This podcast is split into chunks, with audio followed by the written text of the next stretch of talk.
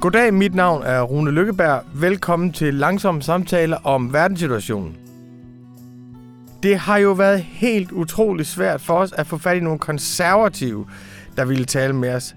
Så hvis det samlede billede af de langsomme samtaler er temmelig ideologisk ensidigt, så ved vi det godt, og det er ikke vores skyld. For alle de konservative, vi har spurgt, de har sagt nej. Men der er en, der har sagt ja, og det kan måske skyldes, at han ved et tilfælde endte til en meget voldsom julefrokost hjemme hos mig for 12 år siden, da han var i København for at researche til en bog om muslimsk indvandring til Europa. Well, good evening to our viewers and listeners here in Denmark.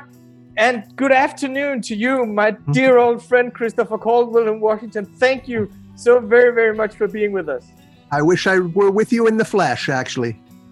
And, and actually, I should tell our viewers that we met here in Denmark. How is that? Twelve years ago or something? Like It- uh, it- it's all of 12 years ago, 12 or 13 years ago, yes. and I introduced you to the Danish julefrokost. Ah, it was a, it's a wonderful memory. Yes. So thank you so very much for being with us. Det er Christopher Caldwell, som efterfølgende skrev bogen Reflections on the Revolution in Europe, og som sidste år i 2020 skrev The Age of Entitlement, som er en meget hård kritik af, hvad borgerrettighedsbevægelsen har gjort ved amerikansk politik i dag. Han vil også fortælle os om, hvad det egentlig er, der sker med konservatisme i USA, om det republikanske parti er ved at blive sprængt fuldstændig i stumper og stykker, om Donald Trump er en undtagelse, et helt særligt fænomen, eller om det tværtimod er sådan, at Donald Trump har lagt nogle skinner, som det republikanske parti vil køre på i lang tid fremover. Jeg afslører ingenting her, men byder jer velkommen til denne samtale med Christopher Caldwell.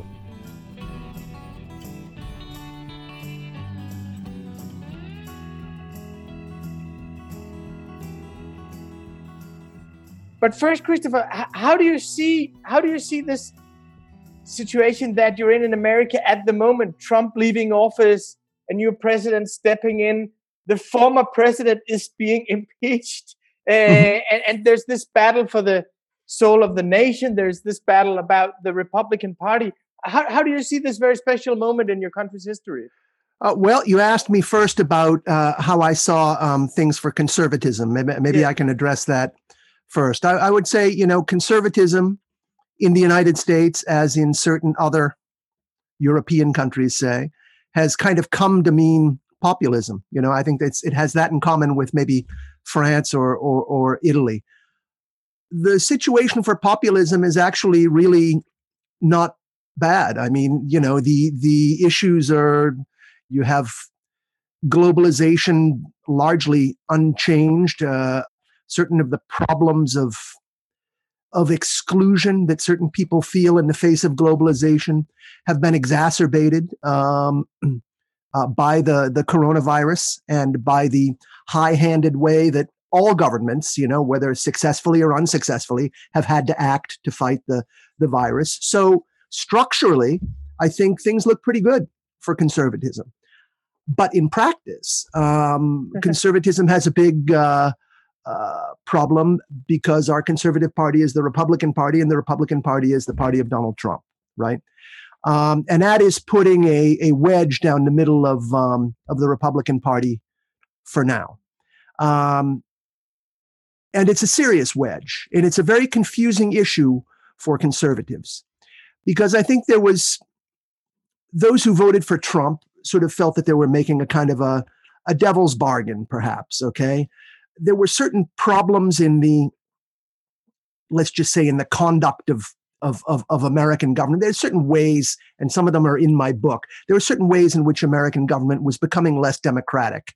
He was a, a way to kind of a wave a fist at that. And it was assumed that the stakes of casting a protest vote for Trump were kind of low.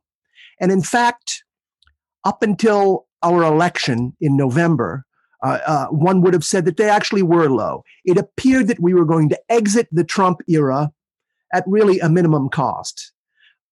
But when he began to contest the election, it created a real sense of national crisis. And I, and so I would say that Trump emerged from the election weakened because he didn't win it. Okay. When he began to contest it, he was weakened further because there were a lot of Republicans who had a, let's just say, had a constitutional or a principled objection to his conduct. I don't think he's going to get any stronger. So I do think that he is a problem that will go away for the Republican Party. But I may be wrong. And it's causing the um, the Republican Party a lot of anguish as we speak. And for us here in Denmark, looking at it from a distance, we're very surprised. I think I can speak for all of us that Donald Trump was a- able to capture the Republican Party. And you know, back in, the, in two, 2015 at the primaries and the, and 16, I think we were all saying, well, well, he was he was just a protest politician among the old Republican establishment. And now, four or five years later, it seems that he captured the party, and we were very surprised that he was able to do that and, and that he connected with the voters of the party better than the old establishment did. Were you surprised by the Donald Trump takeover as well? Not as much. In the late summer of 2015, I went out to uh, Iowa to watch him speak. Uh, and I was shocked by it, it, it, wasn't that he was particularly good, it was the way the crowd was reacting to him. They didn't appear angry, they appeared to be having a really good time. They were just delighted by him. And I thought that he was probably stronger than, than he appeared. Okay. Now, at the same time, it was to a degree a protest vote and an accident. You had, I do think that, that, that this kind of populism is something that comes up when a party system, when a democracy is overdeveloped, when it's too developed, when you have like routines of taking power. And the problem was that Trump was in an eight or nine man race against eight other candidates who were identical. Okay. And they split the alternative to Trump into eight even sized pieces, you know? And I think that that's a problem that you get in an advanced democracy. And the Democrats very nearly had it this time. I mean, it took a great deal of, of party discipline and power politics to push the Biden like candidates out of the election this time, because otherwise you would have had a Bernie Sanders candidacy. Okay. So, you know, there's a, a sort of like a moderate mainstream of each party that can kind of act to stymie um, unusual candidates. And the Republicans were not able to do that. The Democrats were able to do that. It, it seems to me, again, looking at a distance, and you know more about it than I do, that in the Democratic Party, you can have people like Elizabeth Warren talking to a certain constituency, but not appealing to another part of the constituency. That all the different candidates reflected different part of the Democratic constituency. Whereas in the Republican Party, it appears that Donald Trump is talking to the large, large majority of Republican voters that that you can actually capture the big core of the party uh, on the Republican side in a way that you can't because the Democratic Party is um, is combined by, by more diverse constituencies. What, well, what I, yeah, I, I, I think that that's partly an uh, an optical illusion uh, uh, an ideological optical illusion because you are more distant from the Republican ideology than you are from what you rightly see as a, a family of different democratic ideologies. The closer you get to the Republican Party, the the more you see that there are a lot of real differences about uh, in the party. The party still does have a very strong businessman's low tax wing and those people are quite unhappy with, um, let's say, the Marjorie Taylor Greene wing. I don't know if you know who Marjorie Taylor yeah, Greene do. is, but yeah, yeah. She's but I, I, all the time. That's right, right. So, so I think it's because of the strength of that, you know, that businessmen's part of the Republican Party that Mitch McConnell, the the the ranking uh, Senate member, um, is now coming down so hard on you know, some of these uh, more eccentric candidates. So, uh, where do you see the, the Republican Party progressing from here? Now, you say that Trump is weakened and he's further weakened by, by contesting the election and probably also weakened by what happened on Capitol Hill. So, so how, how do you see them emerging from this impeachment process and, and uh, leading up to the 2022 uh, elections? Uh, I, I, think the impeachment process is a, is a difficult vote. It's actually a very confusing thing for Republicans. In in the middle of last month, in the days uh, after the um, the assault on the Capitol, I would have said that they there were maybe seven or ten Republicans in the Senate who would vote to convict Trump and to ban him from office forever. Once you have that many, you can have a dynamic where you create defections, and it was quite conceivable to think of, of, of Trump being banned from office forever. However, a lot of the Democrats made it clear, and, and some of the most principled Democrats made it clear that they had an objection not just to Trump, but to those Republicans in the Senate and in the House who had supported his bid to overturn the election. Once the Republican senators saw that, they said, wait a minute, this process is something that's going to be used to, to take our jobs as well. So the movement in the Republican Party to make a make a constitutional point by convicting Trump has weakened considerably. So I, I think it's going to be an awkward vote for a couple of Republicans in swing districts, and then they'll move on from there. Now, where they move on to, I don't think the the ideology the Republic uh, Republicans is going to change that much. One thing that Trump did is he acquired for the party a large number of voters who hadn't voted for anyone before. They were they were absentees from American politics. Like it or not, the Republican Party is now the party of the losers of globalization. And their ideology, their, their, their, their policies are bound to evolve in the next few years. I've just written an article on this. Um, you know, they will certainly continue to be anti labor immigration, anti low wage immigration. That's a key component of their um, ideology for very practical reasons. Their voters are now the people who compete with that labor, you know? But I think that they may also grow more um, receptive to things like minimum wage laws, which you would never have associated with the Republican Party in, in years past. There are two schools of thought here in Denmark. One is saying, well, Trump is an exceptional phenomenon. He was part of American culture for 50 years. People people grew up with him. He was always there, whether he was uh, whether he was the manager for the Mike Tyson boxing fights or whether he was yeah. building Trump Tower, whether he was the director of a wrestling match in Atlantic City, or whether he was on The Apprentice. So he's something absolutely exceptional. He had a grasp on people and he had a way of talking and he had a way of understanding media. So he was something exceptional that cannot be duplicated. Then you have another school of, of thought saying, well, Trump actually has a very strong narrative that he'll compete with the Chinese. He won't let the immigrants compete with the American workforce. He doesn't want a globalization that's taking the power out of uh, out of American industry.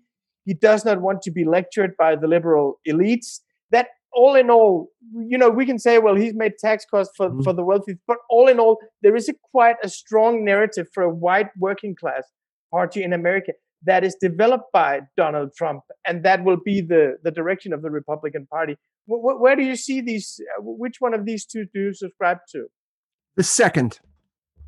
The, this, this, the second. Yes, yeah, yes. I think that there are a lot of there are a lot of um, celebrities who have a real rapport with the American politic, uh, body politic. I mean, that's what, I don't know, for better or for worse, we spend a lot of time pumping up people's images on, on television. Um, uh, now, once you do that, you do need to come up with a coherent policy program.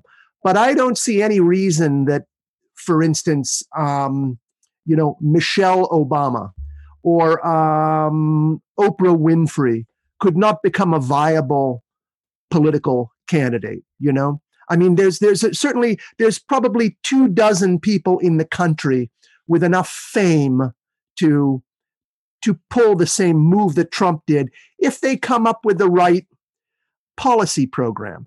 Now, I don't know whether to give Trump credit for this or to say that he was just lucky, but but that space of, of, of representing the losers of globalization is one that exists in pretty much all European politics. Um, maybe not Britain in the age of, of new labor, but in most of the continental countries, there is a party for that, you know? And now there is in our country. It turned out you would have thought that this was maybe 10 or 15% of the United States. It turns out to be 40 or 45.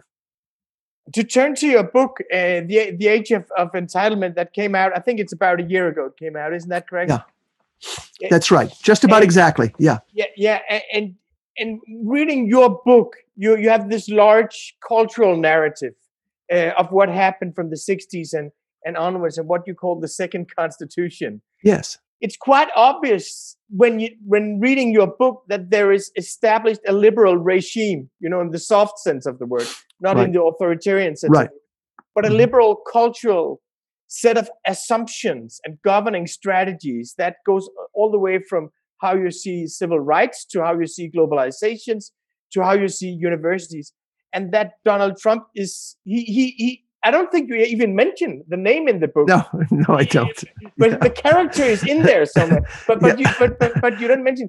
But but he appears to be a reaction to all of this regime that you're that you're establishing. So my question to you now: Would it also not be possible to see Joe Biden as a kind of reaction to that regime, the first presidential candidate from the Democratic Party who's not from the Ivy League universities, who's not a superstar, who's not brilliant like Bill Clinton and not imposing intellectual inferiority complexes on people like Barack Obama. Is is he also not a part of return to kind of working class base of the Democratic Party? No, he's not. I don't think he has anything to do with it. I think that he's there because he was a Democratic politician in a position of prominence who did not thoroughly offend any of those sub schools of the Democratic Party that you talk about. Joe Biden is president because he was not Donald Trump. And it's it's an extraordinary thing. It's hard to tell what's going on now in the presidency. I don't get any strong impression of a direction to the Biden to the Biden presidency. It's really almost as if, you know, I give Biden a lot of credit. I think that he ran exactly the right kind of presidential campaign. But the heart of that presidential campaign was that he is not Donald Trump.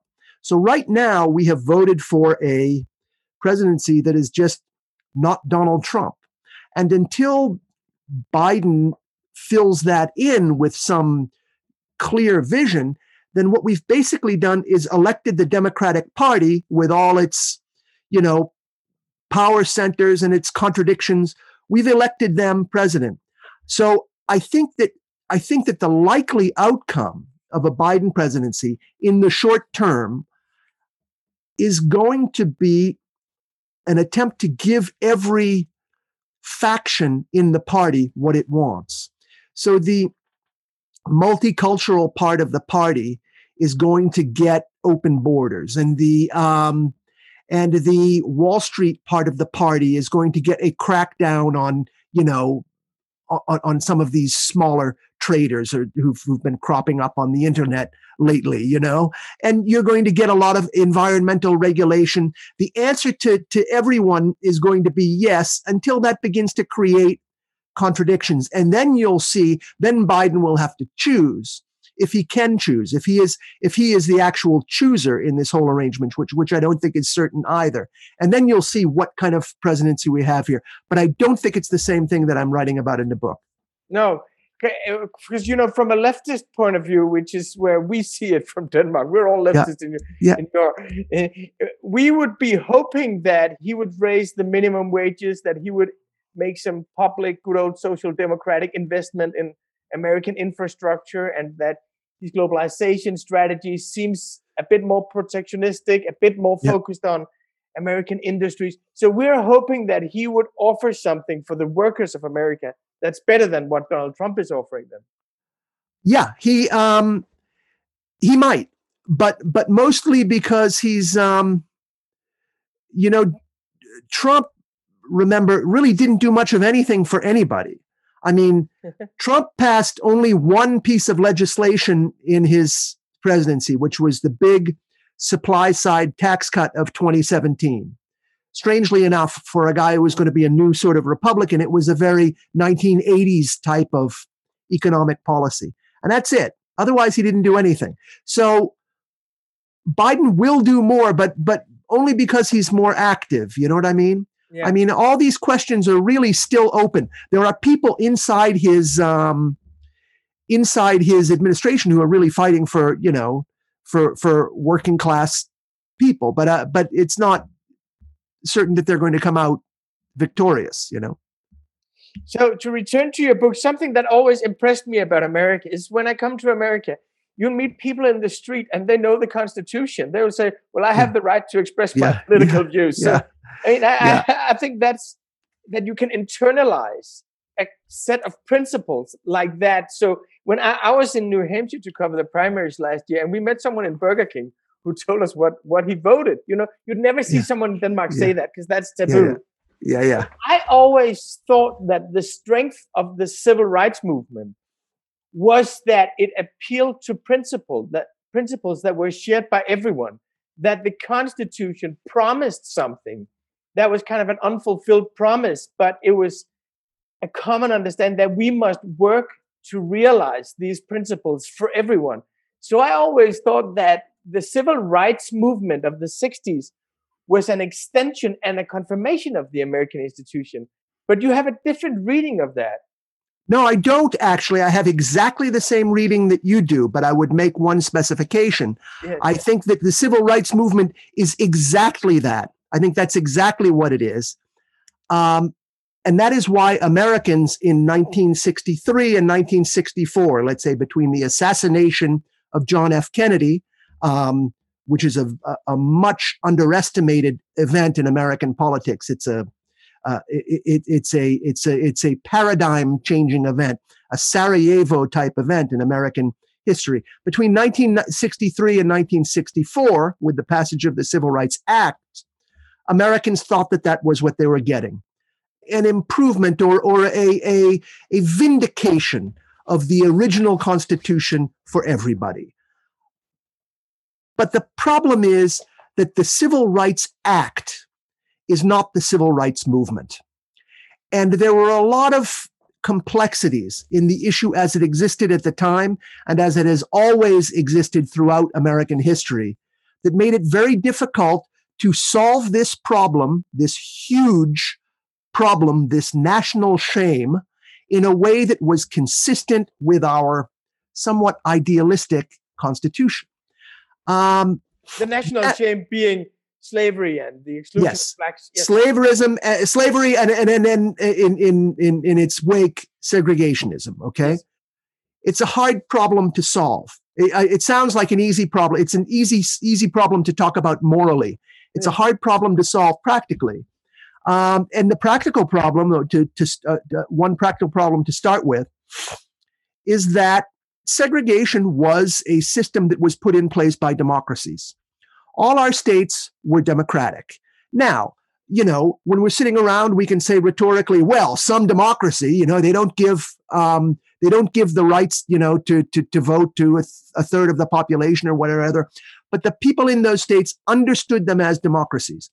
And in their shape they were american style democracies. They had a you know they had a governor they had uh, two legislatures they had a uh, they had a court system. They worked like an american democratic system. Therefore to break it you needed a system that would go behind the democracy. You needed a system that would say to these states you know what you can call yourself a democracy, but you're not a democracy, and we claim the right to overrule you. And that is what civil rights did. Okay. All right. There were a lot of people warning that that's a dangerous thing to do in, in, in 1964. Okay. But I think that most Americans were so sickened by what they were seeing on their televisions from Mississippi and Alabama that they were they were willing to do it to stop that. What I don't think anyone understood, and this is the heart of my book, is that this was a, a, a new broad principle. It was not just a pragmatic solution to a local problem. And so it very quickly happened that people said, well, you know, we are far from the South here, uh, far from the deep South in Kentucky, you know, but we have a problem with school segregation. And, um, you know, we can't vote a new system in our state. So we want the federal system. And the federal system that was put in place by the Civil Rights Act was a very strong one. Okay. The new things that came in with the Civil Rights Act, they involved, you know, they, it created a whole bunch of new crimes. It permitted uh, the, the federal government to overturn the electoral systems of these southern states, to withhold funding on which the southern states were quite dependent. It permitted them to sue, and it permitted them to investigate in a way that was very inconsistent with our Constitution.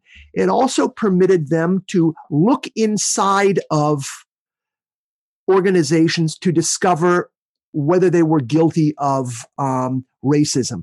This was very, very powerful law enforcement. Um, and so it became very tempting to use it. As I was just starting to say, in Kentucky, if you had segregated schools, those who wanted black students to be sent to school with white students could say, wait a minute, we cannot pass this through the state legislature. No one wants to change the school di- districts, but we're going to sue you in federal court. And then it can go up to Washington and people say, well, yes, you do have to, you do have to integrate your school system. And so busing plans started. They started in Louisville, as I mentioned. They also started in Boston. Boston, Boston is the great abolitionist, anti slavery part of the country, you know, but it had underprivileged black neighborhoods where people had just moved in in the last generation or two. And they had a great deal of trouble finding a home in an extremely multi ethnic city. Until the 1970s, you know, the United States was a very multi-ethnic place of, of, of enclaves, you know, kind of the way European immigration is in many cities now. In the United States, you didn't have like people mixed all together the way they are now. You know, the the European immigrants were still Irish in this neighborhood, Italian in this neighborhood, etc. In cities like Boston, black people got lost. So the federal government began ordering all sorts of major changes in American life to stop racism. And it also began to do it in more and more parts of the country. And then over time, other groups began saying to judges and to bureaucrats, you know, they began saying, look, I understand that I am not a black in the segregated, segregated South, but I am an immigrant and I would like my children to be able to speak Spanish in school. Can't you, by analogy, use these laws to permit me to have bilingual education? Women began to make these demands in corporations when they felt that they were sort of stopped by an old boys club. And so pretty soon, you had a second system that was working on many fronts to overturn the outcome of democratically decided laws. And that is really the heart, I think, of the argument in my book that you describe. Americans really felt that the true source of power had shifted from democratically elected legislatures to courts and bureaucracies. And finally, you got the situation, maybe starting in the 1980s, but growing and growing and growing until 2016, where the country began to sort itself into different groups depending on whether they thought that was okay or not you know if you are generally sat and if you are generally satisfied with the lot of the united states and there were many reasons you could be satisfied with the lot of the united states maybe you are one of the uh, those black people in the south who was given rights by this legislation. But maybe also you're a um, very successful global entrepreneur. You know, if you were took a happy view of the last 50 years, you'd sort yourself into one party. That was the party of the Democrats. If you took an unhappy view of the last 50 years, you would sort yourself into the other party, the Republicans. And I think it was Bill Clinton who first noticed this dynamic going on. I mean, he said about 20 years ago if you look back on the 60s and think that it did more good than harm, you're a Democrat. And if you look back and think it did more harm than good, you're a re- Republican. And I can't think of a better summation of what my book is about. So it seems that there is a political alliance between the legal system and progressives. And this is very interesting for me to read because when I was a kid, we saw all these uh, TV series from America where the progressives, they were lawyers. yeah, know, yeah. in, in, in, my country, lawyers yeah. are conservatives because we, we don't make social change to the legal system. You make progressive change through the legal system. I have, right. I, I don't know if that's right, but I think because we have a very strong labor movement and we have uh, we have very strong social democracies, we look a lot more at redistribution of money than the redistribution of rights that mm-hmm. you do in in America.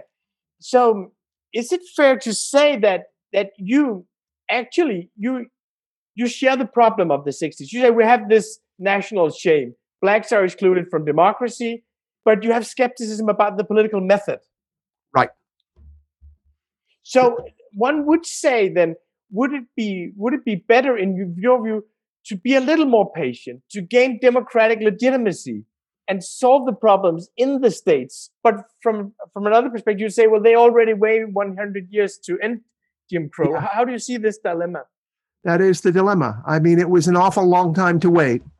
Um, I think, though, that that there was a real misunderstanding. I think that, and here's where you know, this book is not a legal brief; it's a history. It's a story yeah. about what yeah. was going on.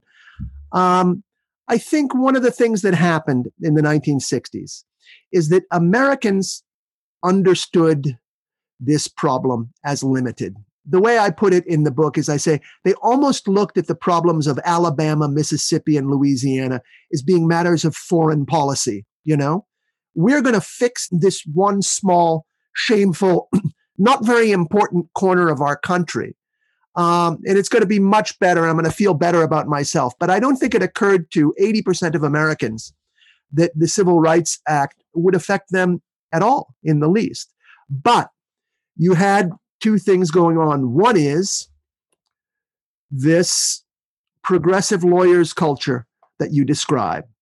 Um, and you have it exactly right. And, and I would say that in the 1930s, for instance, when we had our left was a more labor union manufacturing based thing and you had overwhelming majorities for Franklin Delano Roosevelt.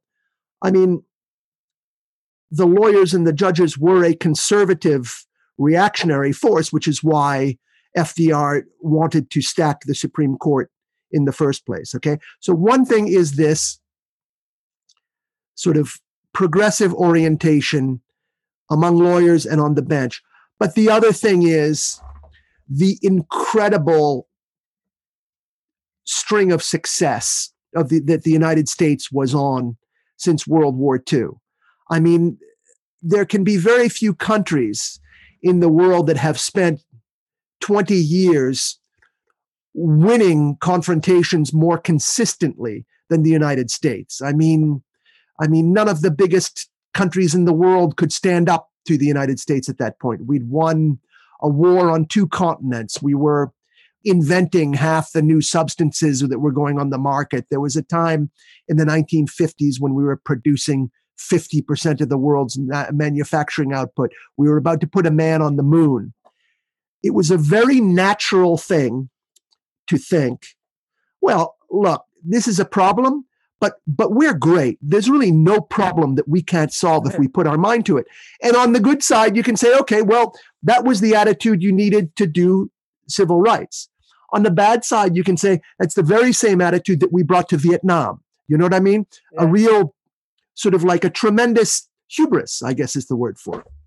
Yeah that was just a, such a surprising uh, connection you make in the book between civil rights feminism and the Vietnam War. But I, I, I, but I, I, think you're right, and I think the mm-hmm. thinking goes from the same place. Another thing that was very very interesting for me to read your book it was you described the popular culture that you grew up with, and and it seems to me that today the culture that we get here in Europe from the United States is almost entirely liberal. It's everything on on Netflix or HBO. You know, you know who are the good guys and you know who are the bad guys. De- yes. Definitely. And you know, if you see an overweight white guy, you know that he's a racist. And yeah, yeah, yeah. You know, and and and and but you tell me that in the book that it was very different. Mm-hmm. How, was the the what what we in Marxist theory call the ideology of popular culture in your childhood? Well, I, you know, I'm trying to think. I, you know, I would have to say that in my childhood there was still a, you know, Hollywood has always been quite a progressive place. So the movies and television were were more, you know, there was a I'm just thinking of, of shows like All in the Family. I don't know how much mm-hmm. you've watched of it in in in Denmark. I think All in the Family is is not only the greatest television show ever made, but a, a pretty representative artifact of 1970s culture. So I think that that the popular culture was very progressive. There was not the same degree of official censorship. Um, you know, I, I feel that right now, although it doesn't look like censorship, there are a lot of ways in which the legal system makes it very difficult for people to feel comfortable or safe putting out alternative points of view. Do you know what I mean? Yeah. Um, and this is another maybe subtler aspect of the book, but I, but so I, I, I think that there's less scope um, for dissent in modern culture than there was then. Uh, but I, but I, it's it's a good lesson for European journalists, and I, I you, you know that that the United States is an extremely uh, you, you, you can watch American television shows. You watch ten of them, and you can learn a lot about a lot of different aspects of the United States. But you're only looking at it through one dimension, and once you get behind that, it's a very different country than it appears to be on the screen. But on the other hand, we would say here in Europe, because we totally see, I think there's, it's been looking at it from abroad, Trump has been an, a radicalizing experience for everyone in America. It appears to me that the left has been radicalized, New York Times has been radicalized, CNN has been, everyone yeah. has been tribalized yeah. by this, and everyone seems to have made business out of being tribalized. You know, the ratings going up, the subscriptions yeah. go, going up. So it seems that, that, that you're at a very, very fragile place at the moment. But when, when we see some of the things that happened under Trump, I mean, I totally understand that you want to invest popular culture in fighting racism. I mean, I totally understand it. But what I don't understand is that you have this very dominant liberal view in popular culture. And then you have this very, very strong, I wouldn't call it white supremacist, but, I, but you have this very strong anti immigrant hmm. view or and you see blacks are still i think they're structurally disadvantaged still to to to a point that continues the same that you, you talked about for how do you see the dialectic between this you have this very anti-racist popular culture and you have these structural deficits of the blacks in your country yeah i i think you know i know it's a very very difficult I, I know it's difficult and uh, but it's a I am reluctant to view, I mean, the way you've laid it out is kind of in racial terms. I'm reluctant to look at it in those terms. But I've always thought that this book that I've written would appeal very much to the left because I think it's sort of halfway between a left wing and a populist view. That is, I don't think the split in the country is over race, but I do think that the split in the country is over the revolutionary change in government that was brought in to solve questions of race. So actually, I think that we have a real argument in the country over how the country is going to be run. It is, I think that the, I, and, and, and, and I, I think that there's a, that's why I speak of two constitutions. And it sounds, you know, a lot of people said they, they think it sounds like a boring thing to, to, to write about two constitutions. It sounds like something you'd learn about in law school. But to my mind, it's actually it's actually a frightening thing to contemplate. You've got basically two groups that have different ideas of what politics is for, how it's supposed to work, what constitutes a moral act in politics, and that's bad. It seems to me that the two party system in America is not helping you very much. That, you know, here in Denmark, and we have a lot of problems, and a lot of problems we're not good at solving. So we're not the role model of the world though someone even in America think we are. Yeah, yeah, yeah. I, you should talk. You should have David Brooks on sometimes. He thinks he thinks you're the role model. But yeah. but yes, yeah. David Brooks and Bernie Sanders. So we right. we have yeah, the yeah, yeah, yeah. conservatives and the socialists. But but I think we do have an advantage here. Is that no party is able to govern alone, and that's just the starting point. Is that the way to power goes through compromise. It goes through compromise with other parties and in America, you define yourself and you even register as Republicans or Democrats. That are like two major political tribes. And I think you would be helped a lot if you had a different system with with the several parties. What what do you think of that? Uh, I tend to like our constitution, and and and no, I I I do. I mean, I I'm I I'm. I think we get a lot out of it. We historically have, despite all the difficulties that I mentioned in the book that it's raised. I'm very partial to the American Constitution. I'm also very reluctant to reopen the question at this point yeah. because I think that changing the party system, the party system arises from the election incentives that are in the Constitution. Um, we have a first past the post electoral system, you know. Yeah. Um, I think um, the, the, the problem is really one of, of balance elsewhere in the Constitution. I think that particularly the role of the judiciary. I think that the, that there there there are traditionally th- three branches in the Constitution: executive, legislative, and judiciary. And the ju- judiciary has never really been accountable to other branches. It's been less accountable to the other branches than the other branches are. There, there's, let's just say there's less discipline of the judiciary. And that was never a problem until the last 50 years. But I think it's bringing a lot of things out of balance in the country. And, and I think we're seeing that in Europe as well at the moment. You know, uh, what you describe as the conflict between the federal government and the southern states is, is somewhat parallel to the conflict between the European Union and Poland and Hungary.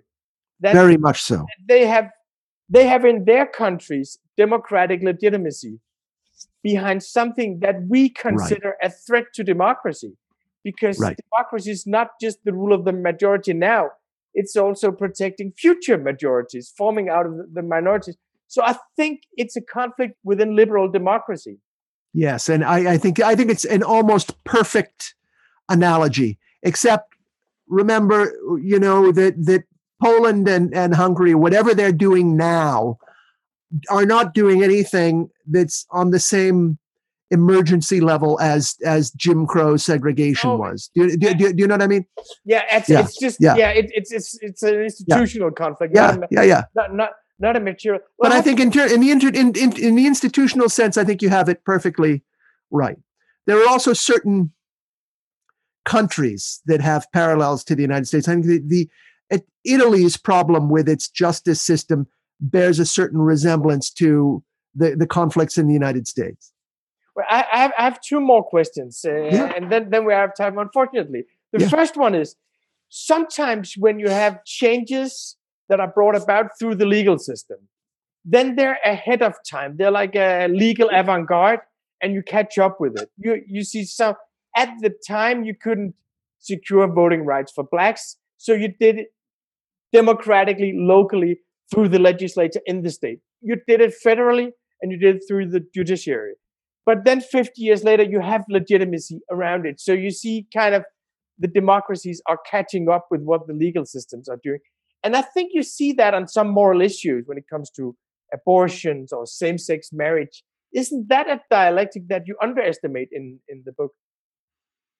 I don't think I do. I, in fact, I think I, I address it quite a bit in in some of the later chapters that involve gay marriage, you know, this very subject came up a lot among um, advocates for activists for, for, for gay marriage. And they said, well, do we want to push for the courts through the courts or do we want to wait for the legislatures? And there are certain people who said, push for the courts because you look, look at race, look at, uh, at uh, the key factor that really began rapid change in the United States was the Supreme Court decision Brown versus Board of Education in 1954. That really created a lot of, uh, let's say, realities on the ground, particularly involving school desegregation, that the legislatures felt they had to legislate to carry out. And so it was a success. There were others, though, among the pro gay marriage group who said, maybe this won't turn out like race. Maybe it will turn out like abortion. And abortion worked very different differently in the United States. You know, uh, you know, the United States passed abortion at about the same time that most European countries did. Our, you know, in 1973 but there was no legislation around it. You know, there were two explanations for it. One is our legislators were scared to come out and saying they were say they were for abortion. But the other thing is it's arguably not the responsibility of the federal government but the states. At any rate, it was confusing. And so the Supreme Court stepped into the issue and they created an abortion law through a judicial decision. And the effect was not to liberalize things, but to activate the conservatives who really hadn't even realized they were anti-abortion until that moment mm-hmm. and to harden the issue around you know it wasn't even hardened around the public opinion of 1973 it was hardened around the public opinion of 1953 as imagined in 1973 and that's where our abortion discussion is now we have a very, very precarious set of abortion laws. So I, I, I, I understand this, this, this argument, but it's not, it, it doesn't have obvious answers in the, in the United States. Okay. Thank you. I have one last question for you. And yeah. that is just what, what, what gives you hope at the moment looking at America? What, what makes you it, you know, cause I think there's a, a sense that it's very pessimistic, very dark situation, but still it's a, an extremely creative country. It's extremely yes. vibrant civil society, extremely yeah. culturally rich, and you know you're still shaping the popular culture of the world. You're still shaping the way people think and dream and how they picture their loved ones. What what makes you optimistic about America's future at the moment? Well, I think you've just answered answered your own question for me. I think you're right. It's those very things you mentioned, the things that the things that worry me um, most involve freedom of speech, which I feel is constricting in this country. But the optimistic thing is that resisting that constriction is something that is in our own hands, and we remain the people we've been. And and um, so, to that extent, there's a lot of reason to be optimistic. Well, thank you very much for talking to you, and congratulations on your book. Even though it well, came out a year ago, I didn't hey, know until now. So, thank you very much, Christopher. I'm delighted to, to, to see you again, and thank you for having me.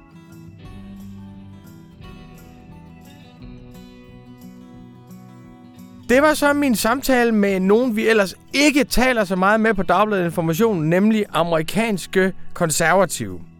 Det vil ikke vi gøre til en stil for også vores næste samtale. Men først vil jeg sige, for dig som lige nu lytter i Radio Informations feed – der vil jeg anbefale dig at finde langsomme samtaler om verdenssituationen i din egen foretrukne podcast-afspiller.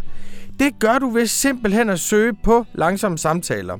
Og jeg kan fortælle, at den næste, du kan høre i den podcast, det er den amerikanske digter Claudia Rankin, der har gjort det, vi andre ikke har gjort. Hun har forsøgt at sætte sig selv i Trump-vælgernes sted. Ikke bare har hun forsøgt det, hun har også gået ud og har talt med alle dem, hun ellers ikke taler med. Og det gik op for hende, da hun fandt ud af, hvem det var, hun ikke talte med, at det var alle sammen hvide mænd. Hendes næste samtale bliver altså en samtale med mig, og jeg er jo også hvid mand. Og jeg ser meget frem til det. Jeg håber, I vil lytte med på samtalen med Claudia Rankin.